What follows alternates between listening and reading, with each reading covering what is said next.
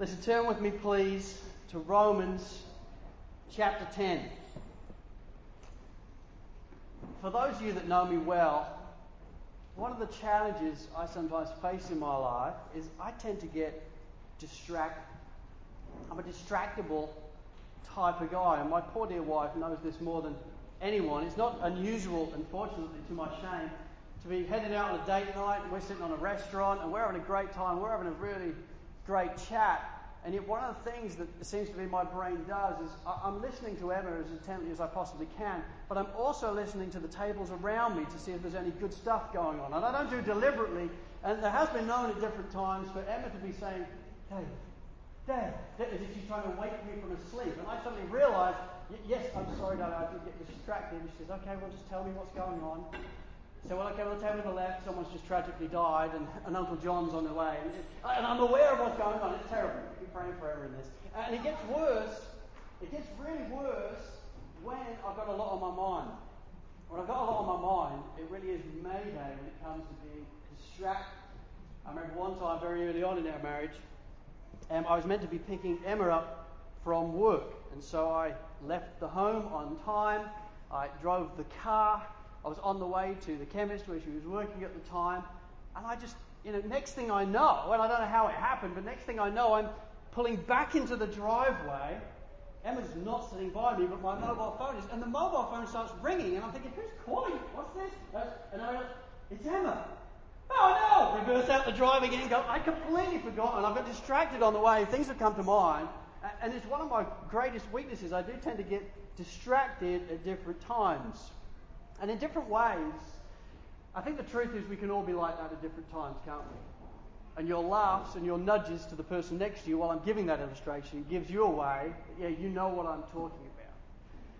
Sometimes I think for all of us we get distracted, sometimes over trivial things, things that are almost funny, that aren't really the end of the world.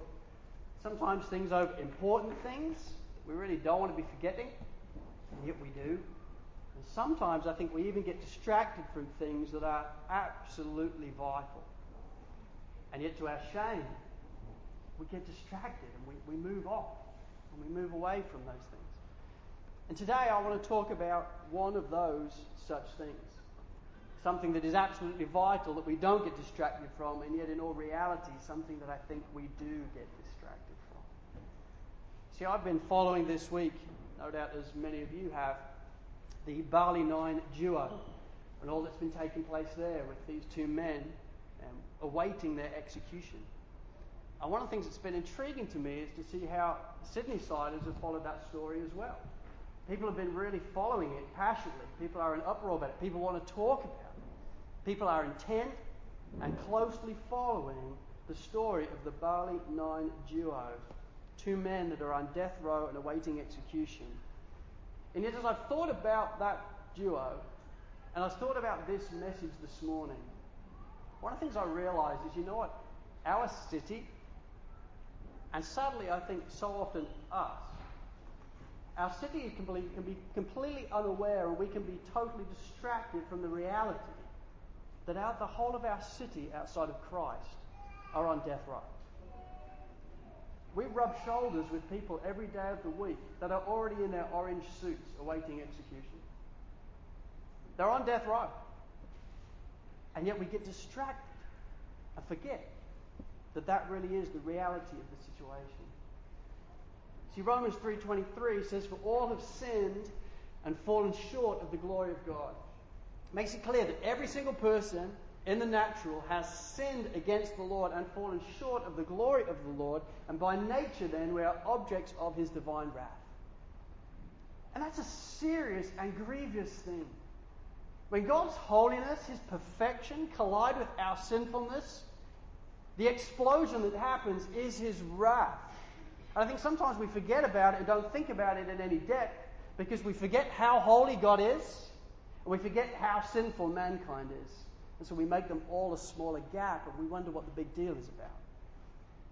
And yet the Bible paints the picture of God's wrath as an answer to our sinfulness. And it makes it clear that the day of wrath is to come and that it is a fearful thing. The writer then to Hebrews says, Man is destined to die once, and after that faces judgment. It's inevitable. Everybody's going to die. That's why in the olden days, in the United Kingdom, in the early churches, they made sure that they had graveyards around the churches. They did it because they wanted their congregation walking past dead people to remind them this is going to be you one day. This is going to be your friends one day. Man is destined to die once. The writer of Hebrews is clear about it, and after that we face judgment. And then he goes on to say, and it is a fearful thing to fall into the hands of the living God. Something that John then emphasizes in Revelation when he says, For the day of their wrath has come, and who can stand? You know, I think something that we don't think about enough as Christians is the day of wrath to come, and is the doctrine of hell. So we're very aware as Christians, I'm going to heaven. And yet we fail to recognize that the people around us are already in their orange jumpsuits. And outside of the grace of God, they're going to hell. And yet we rub shoulders with them as friends every day of the week. R.C. Then says this about hell. It's so enlightening. He says, We have often heard statements such as war is hell or I went through hell. These expressions are, of course, not taken literally.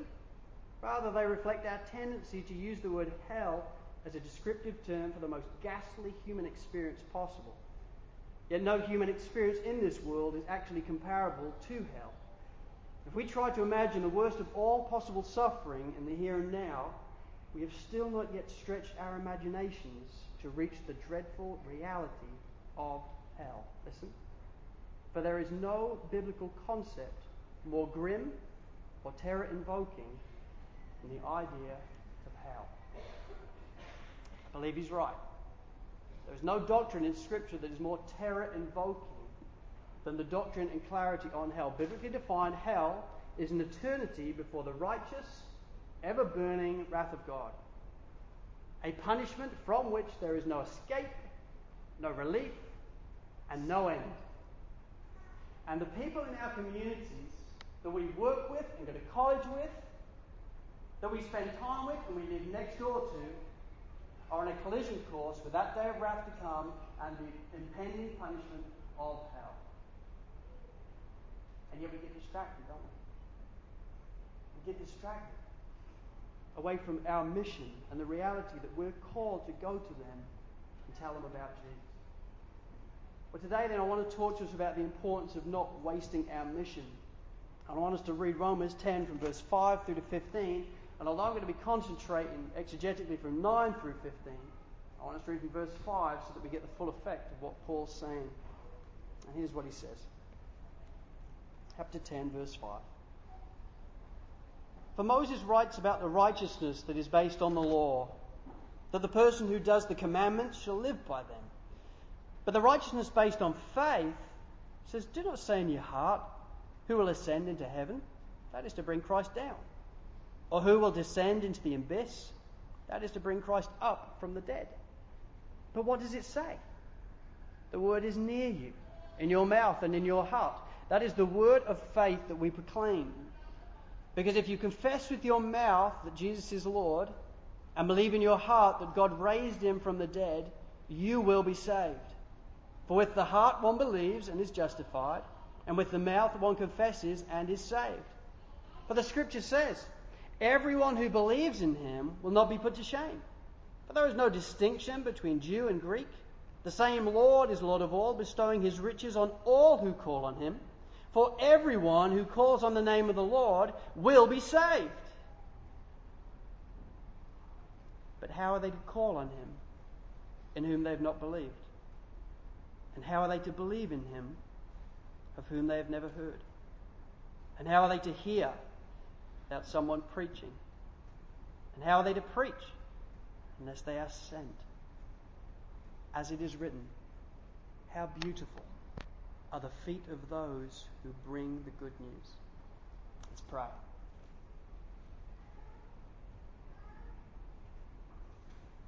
Lord, as we soberly and appropriately gather around your word today, particularly with mission in mind, Holy Spirit, would you open our eyes to see Jerusalem the way the Saviour saw Jerusalem? Lord, would we look out over Sydney and in our hearts would we feel tears?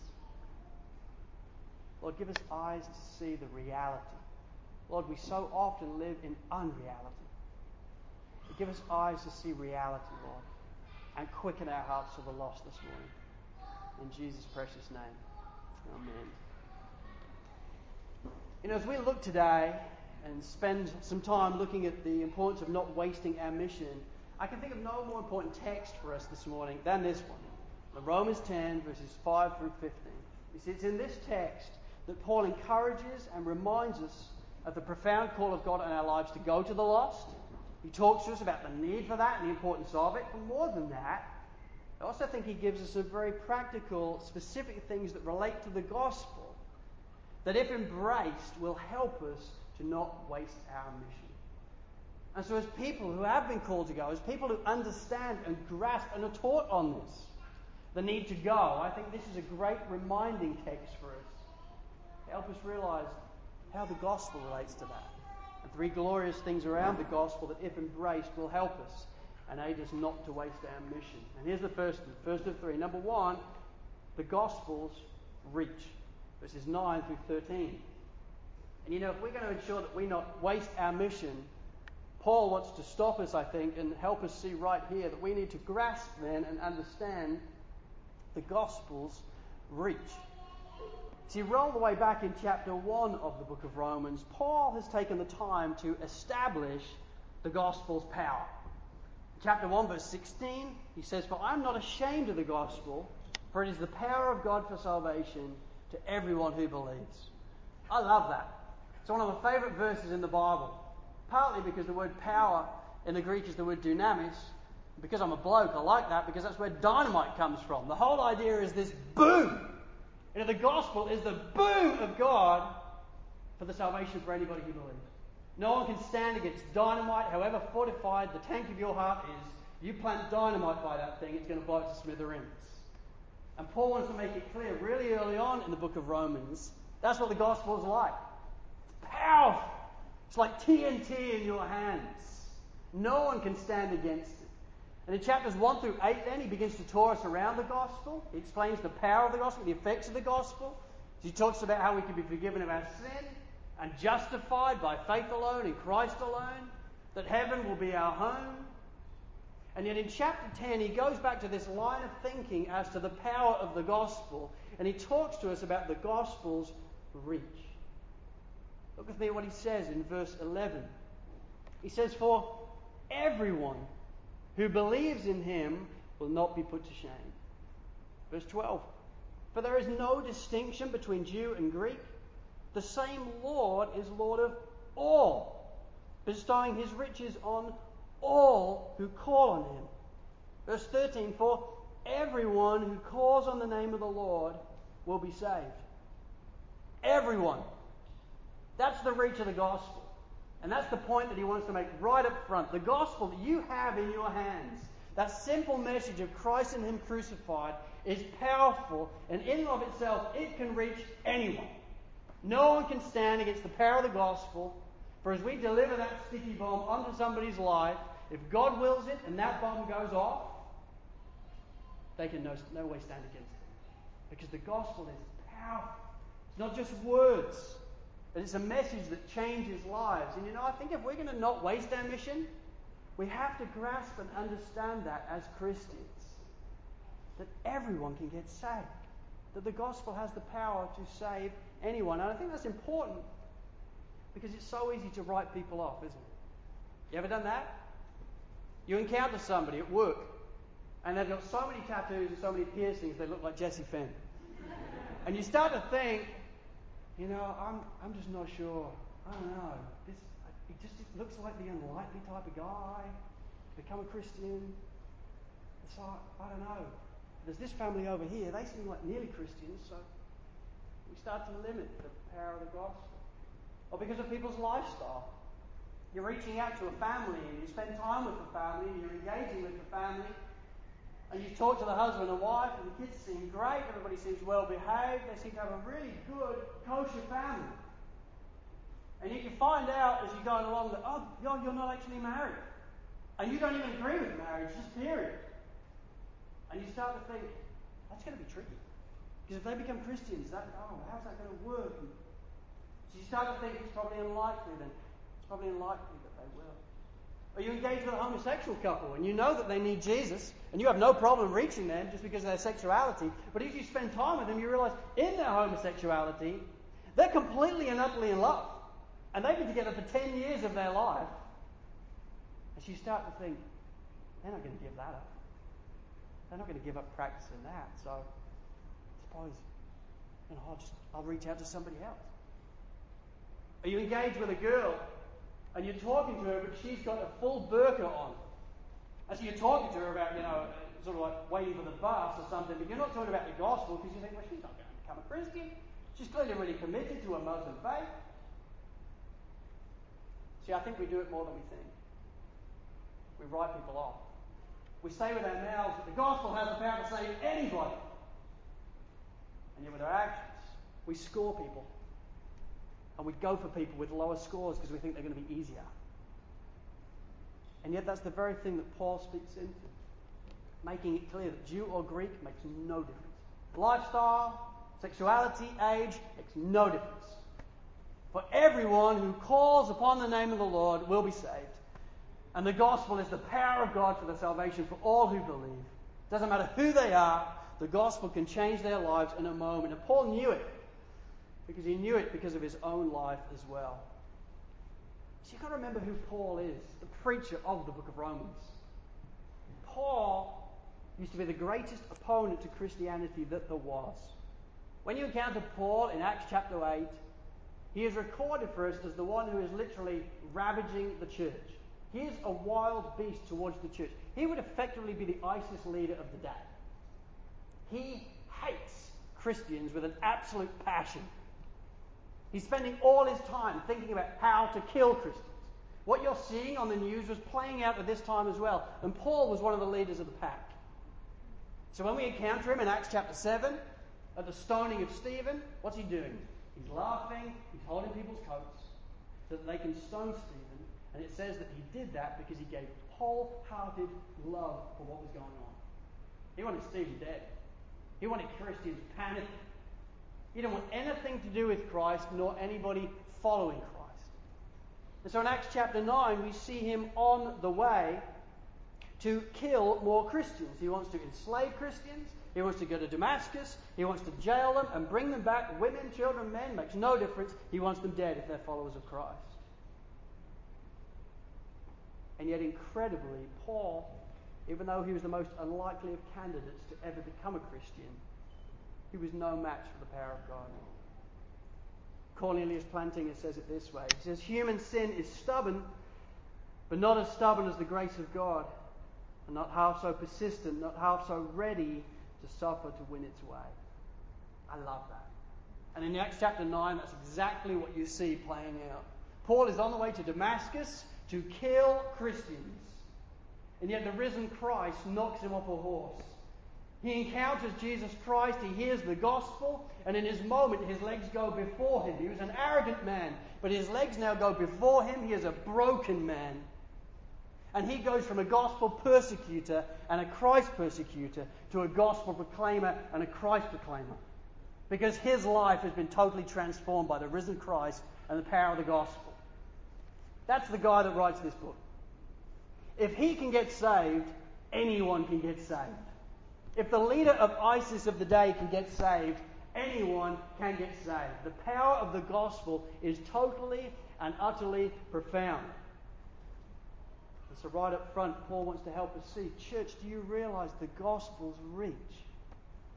Anyone who calls upon the name of the Lord, including me, they'll be saved.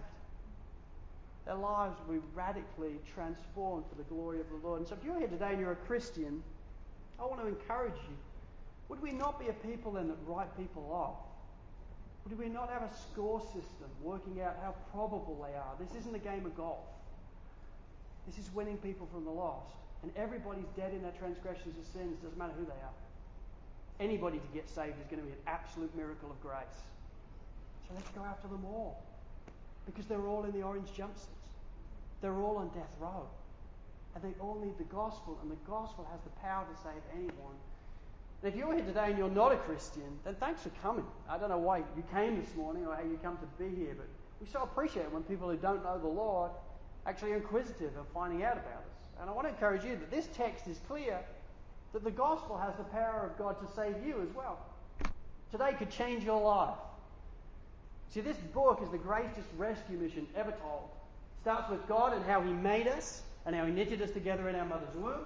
But then, real early on, Genesis 3, we see mankind falling from that, exchanging our life with God, finding our joy and our identity and purpose in Him, to instead finding our joy and identity and purpose in, in the horizontal, in our world, in our relationships, in our families. Things that were given to us as blessings by God, but not ends in of themselves. And because of that, sin became into the world. And we are, as I said at the start, then objects of his wrath. And we're found in our lives when we die on that day and we're found to be in sin. The Bible's clear that hell then will be our home. And yet, 2,000 years ago, Jesus Christ came on the greatest rescue mission ever told. He came through the birth canal of the Virgin Mary. 33 years old, he died on a rugged cross and said, All who believe in me, I will give eternal life. He made it possible so that when you stand there on that day, I will stand there also on that last day. We will all be judged before the Lord. I will stand in my life, and He will open the book on my life, and He will see my sins.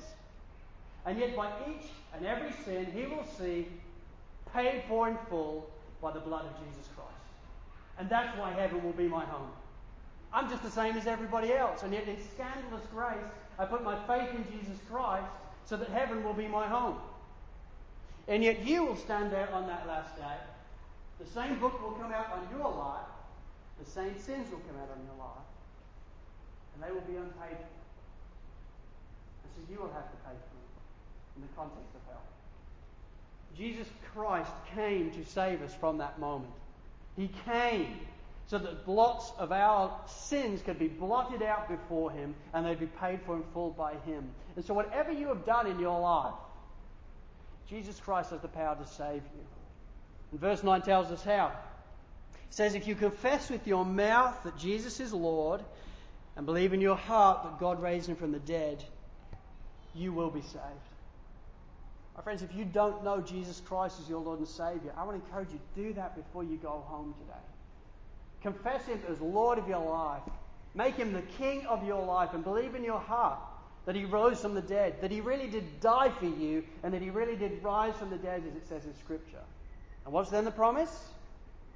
You will be saved. How glorious that would be. Please, I entreat you. Don't run away from the Lord. But today, if you hear His voice, choose life. My friends, if you're a Christian, I want to encourage you to let us not write people off in our outreach of people because the gospel is powerful and the gospel has a grand reach. But that's not all that Paul wants to encourage us in. Number two, the gospel's charge. See, the gospel really is the power of God for the salvation for all who believe. Well, we have to understand as Christians also the gospel's charge. Look with me at verse 13 once again says, For everyone who calls on the name of the Lord will be saved. But how are, they, how are they to call on him in whom they have not believed? And how are they to believe in him of whom they have never heard? And how are they to hear without someone preaching? And how are they to preach unless they are sent? It's powerful, isn't it? For everyone who calls upon the name of the Lord will be saved. Everyone. But his question then is as clear as day to everybody in attendance. He's saying, in effect, everyone who calls upon the name of the Lord will be saved, but who's going to tell them that? Who's going to take the message out? For without doubt, if they call upon the name of the Lord, they will be saved. But how are they going to call on one in whom they can't believe? And how are they going to believe in one unless they've heard of him? And how are they going to hear of him unless someone is preaching to them? And how are they going to preach unless they are sent? And it's so quick to read over those verses and think, yeah, that's really interesting. It's true, good point. And then in all reality, I think Paul is addressing each and every one of us in that moment. Because when you meditate on those verses and you realize who then has been sent, you realize that's me. And that's you. Go therefore and make disciples of all nations, baptizing them in the name of the Father, Son, and Holy Spirit, and teaching them to observe all that I've commanded you. That was said to the disciples, but the disciples as a representation of the church to come. Same happened in John 20. The disciples are addressed by Jesus, and he says, As the Father has sent me, I now send you. The disciples representing the church. So who's been sent? Who's been sent to your neighbours, your colleges? Who's been sent to Sydney? Who's been sent to the communities around us? As biblically defined, you have. And I have. We've been sent. So who then needs to go? We must. It's the gospel's charge in our lives. And the truth is, I think there are a few things in the Bible that are more sobering and provoking and daunting, aren't they? We try and distract ourselves from it sometimes, I think, because of the challenges that we face when we know I've got to take the gospel out. That the people in my communities and my colleges and my workplaces, they're not just random, but I read the Bible and I see God sovereign over all, and so He's sovereignly ordained to me to be there, not only to earn money or to get an education or to live in a house. He's ordained me to be there because there will be people around me that He wants me to meet. He wants me to tell people about Him. By grace, He, he will want to save. Who's going to tell them?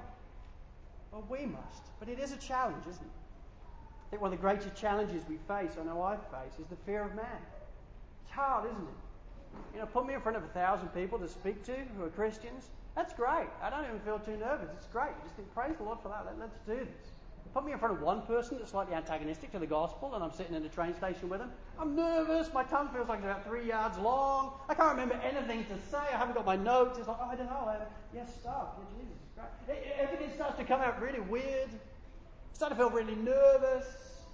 You know, Emma and I arranged to have, I mean, Emma, when you live with Emma, it's like living with a female Billy Graham. So you arranged to have a couple over, and, and Emma's, you know, keen to tell them about Jesus, and you think, oh, you know, can I give a loo at that point? Or, you know, there's certain things that you just think, this is hard. I find it difficult.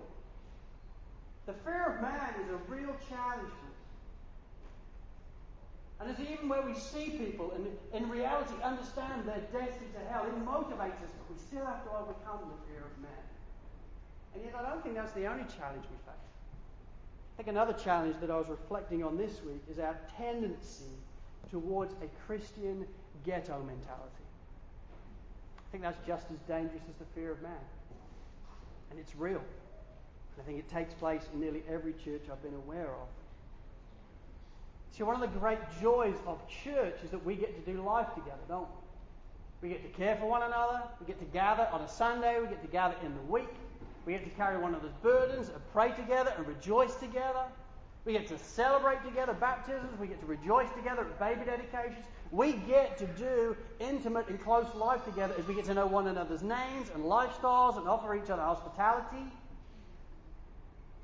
And yet, I think even in that process, good and important though it is, we have to guard our hearts from starting to think like a Christian ghetto.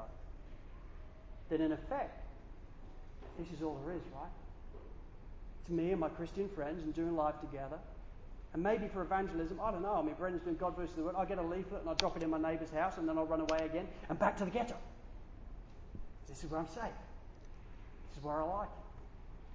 I think it's such a temptation for us as Christians, and I know it is, because for Emma and I, without doubt, for, for many years of our married life, we lived like this. And we did it.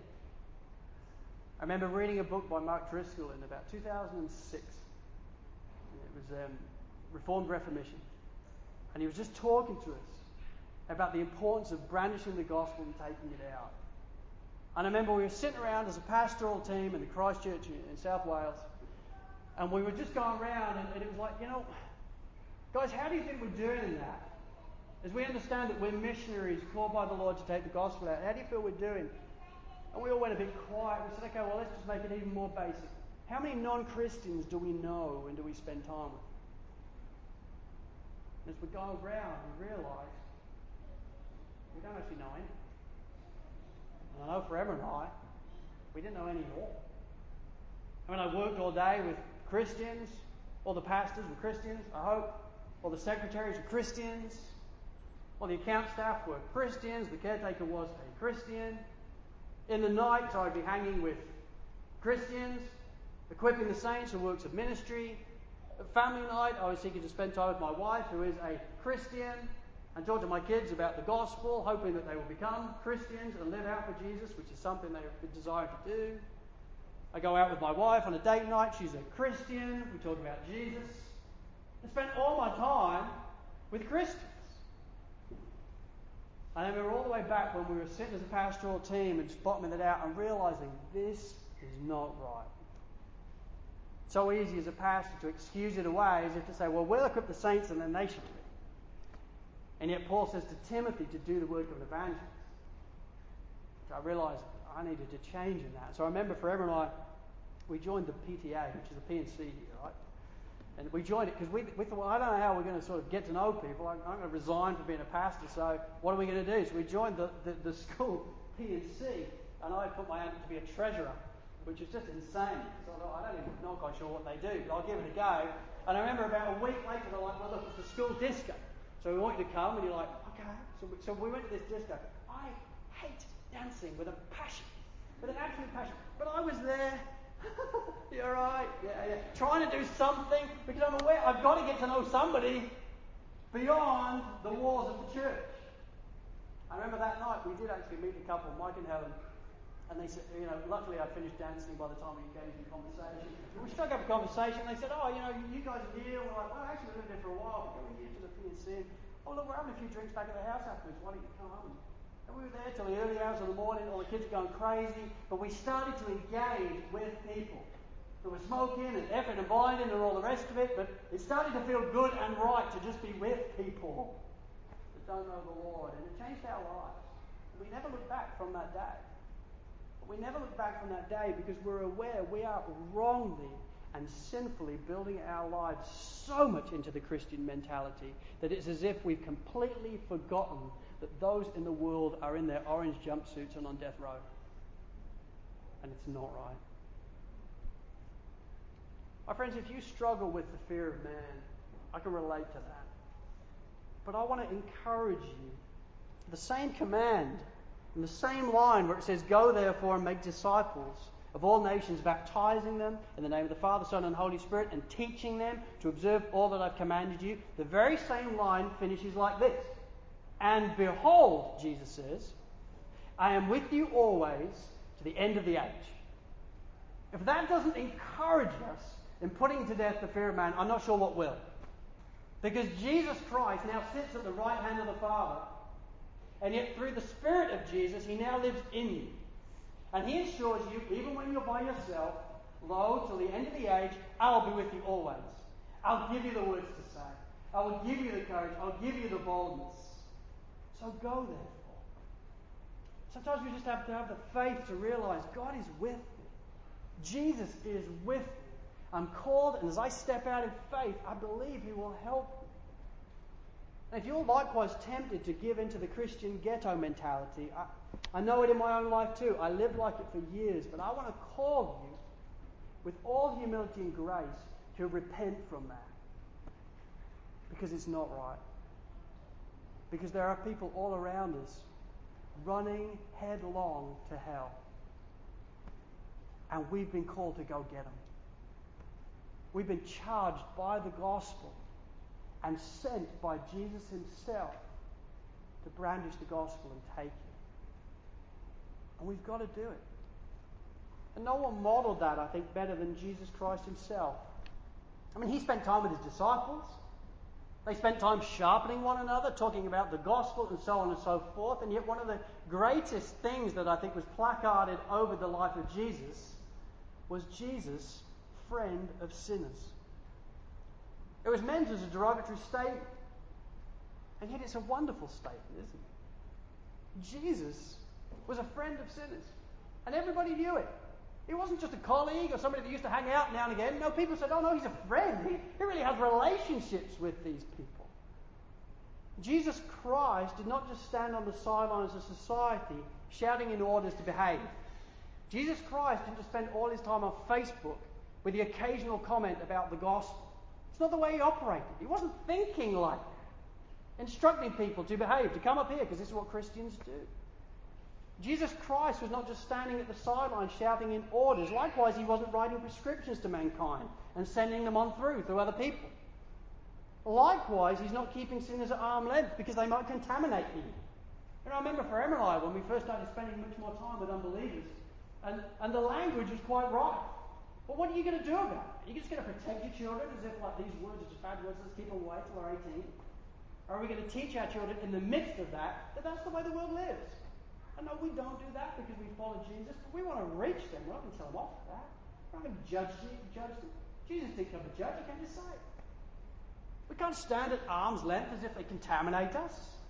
We're called to go to them, and it's exactly what Jesus Christ did. Whenever you see Jesus, you see him as the maker of heaven and earth, with his sleeves well and truly rolled up in the world to win them. He's at parties, he's at weddings, He's with groups of children, he's with crowds. When he's not doing that, he's with one on ones with people, the adulterous Samaritan woman, that would just be like, Why are you spending time with her? He wanted to win her. The tax collector, the rogue tax collector, Zacchaeus, no one wants to spend time with him. Jesus wants to rock up there and have dinner with him. Because Jesus was a friend of sinners. Well, Jesus now sits at the right hand of the Father but His Spirit sits in your heart. Who then is going to tell them now? Who's going to tell the colleagues that God's brought around you, the school friends that God's brought around you, the neighbours that God's brought around you? My friends, we must tell them. How are they to call on him in whom they have not believed? And how are they to believe on him of whom they have never heard? And how are they to hear without someone preaching? How are they to preach unless they are sent? We've been sent. So we've got to go. We've got to get over our fear of man. We've got to fight the fight of just cultivating a total Christian ghetto mentality. And realize when we gather, we gather to refuel, ready for mission. Because we don't go to church, we are the church. And we're called to the world. If we're going to not waste our mission, we need to understand the gospel's charge. We need to understand the gospel's reach. And Here's the third thing that he mentions in closing the gospel's privilege. Look with me at the second half of verse 15. He says, And as it is written, how beautiful are the feet of those who preach the good news. I love that. And I love it because that is not just a saying. That's something that 2,000 years ago these Romans would have understood exactly what he was on about. See, in Old Testament times, when the nation's men went out to war, they would obviously try and go away from the city they're in. They would try and fight outside of the city. And then everybody in the city would be looking on, waiting for their return. And the first sight of their return would be a young man, known as a runner, and he would be running, you would just pick your fastest guy, he'd be running as fast as he can back to the Christian world. And he would be saying to them, Victory! We won! And everybody then in the nation would be going wild, realizing that they've won the war. The battle has been done, and they would say, How beautiful are the feet of those who bring good news. Oh, my friends, there has been no greater victory ever won than that of Jesus Christ on the cross. On the cross, he defeated Satan, he defeated the consequences of sin. The punishment and penalty of sin have now been dealt with in full by Jesus Christ. And we have been called by the grace of God and for the glory of God to brandish that message, brandish that victory, and run into the world and tell them the good news. And I think that's what makes it such a privilege. Because Paul says, How beautiful are the feet of those who bring good news. What a message. What a reach of the message. What an opportunity to take it. Sharing the gospel with people is in, is in all reality the greatest privilege you're going to know. And would it be said of us as a church? How beautiful are the feet of those who bring good news. In April the 10th, 1912, the largest steamship ever built, the Titanic, set sail on its maiden voyage from Southampton to New York. Sailed with great excitement. Everybody was excited about all that was taking place. They wanted to break the record of getting over to New York. And yet, four days in, it hit an iceberg and began to sink. And there was a man on the Titanic whose story is so often not told, but I want to tell it now. A man called John Harper, whose feet were indeed beautiful, even as the Titanic sank. This is his story. It was on the night of April the 14th, 1912, that the RMS Titanic sailed swiftly on the bitterly cold ocean waters, heading unknowingly into the pages of history. On board this luxury ocean liner were many rich and famous people. At the time of the ship's launch, it was the world's largest man made movable object. It had been reported to be unsinkable. At 11:40 p.m.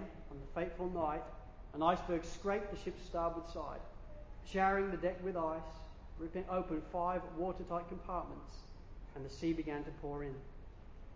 On board the ship that night was John Harper and his much beloved six-year-old daughter, Nina. According to documented reports, as soon as it was apparent that the ship was going to sink, John Harper immediately took his daughter to a lifeboat.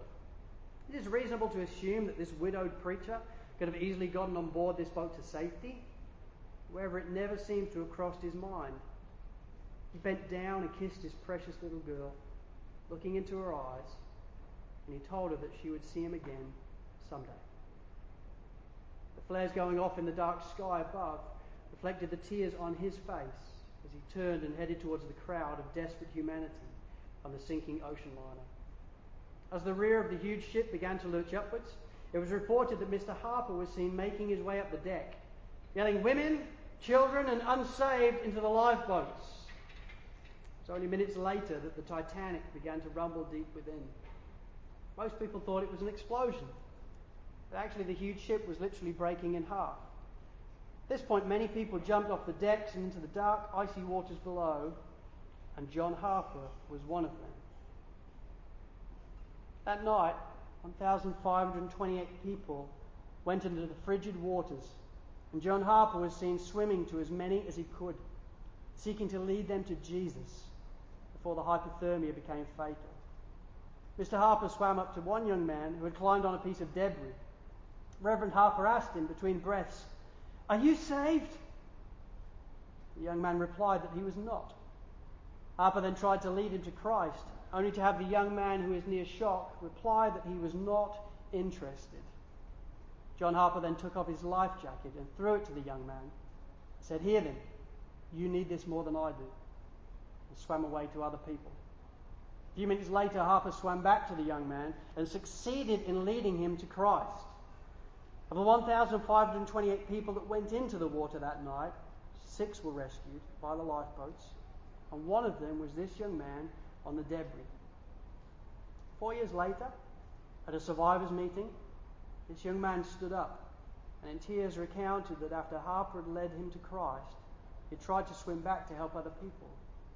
Because of the intense cold, he'd grown too weak to swim. His last words then, before succumbing to the frigid waters, were believe on the name of the Lord Jesus Christ, and you will be saved. Does Hollywood remember this man? No. But no matter. This servant of God did what he had to do. While some others were trying to buy their way onto the lifeboats and selfishly trying to save their own lives, John Harper gave his life so that others could be saved. John Harper truly was the hero of the Titanic. You know, Mr. Harper jumped in that night, he jumped into the icy cold waters because he wanted to save people. He couldn't save them from the death of the waters. But he could preach a gospel that he knew could save their lives and save their souls. And his story then is so humbling and so motivating, isn't it? My friends, I want to encourage you our acceptance and our justification before God is no way dependent upon our performance before Him. We can't smuggle in the work of evangelism into His acceptance and justification from us. And therefore, we can't live in condemnation because we're finding it so difficult.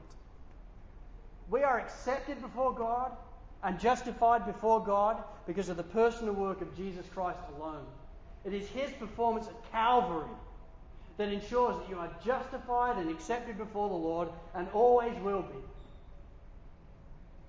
But now, as Christians, we have the call of God on our lives to go and make disciples of all nations as a way of outworking our salvation. And my friends, I want to encourage you over a hundred years on from the Titanic, there are men and women in Sydney in their thousands that are in the water, that are on death row. It's only a matter of time before they sink and they're gone, and the opportunity is missed. So, my friends, I want to encourage you then. Would we go to them? Recognizing the gospel's reach. Recognizing that the gospel is the power of God to save anyone. No one is a match for the glories of the gospel and knowing that we've been charged by God to this task and privileged by Him to take the gospel forward, would we do it? And then, by God's grace, would it be said of us as a church, How beautiful are the feet of those who bring good news? Let's pray.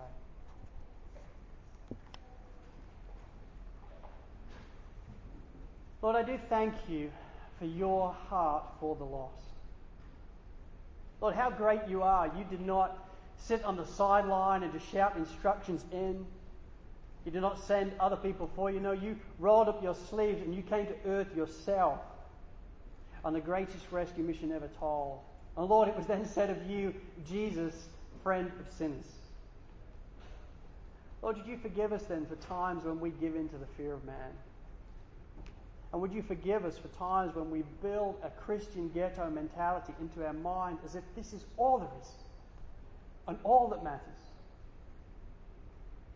Lord, help us then to see our culture the way you see it. Help us to love people like you love people. Help us to go to people like you went to people. And by your grace, then, through your gospel, would many be saved. In Jesus' name, amen.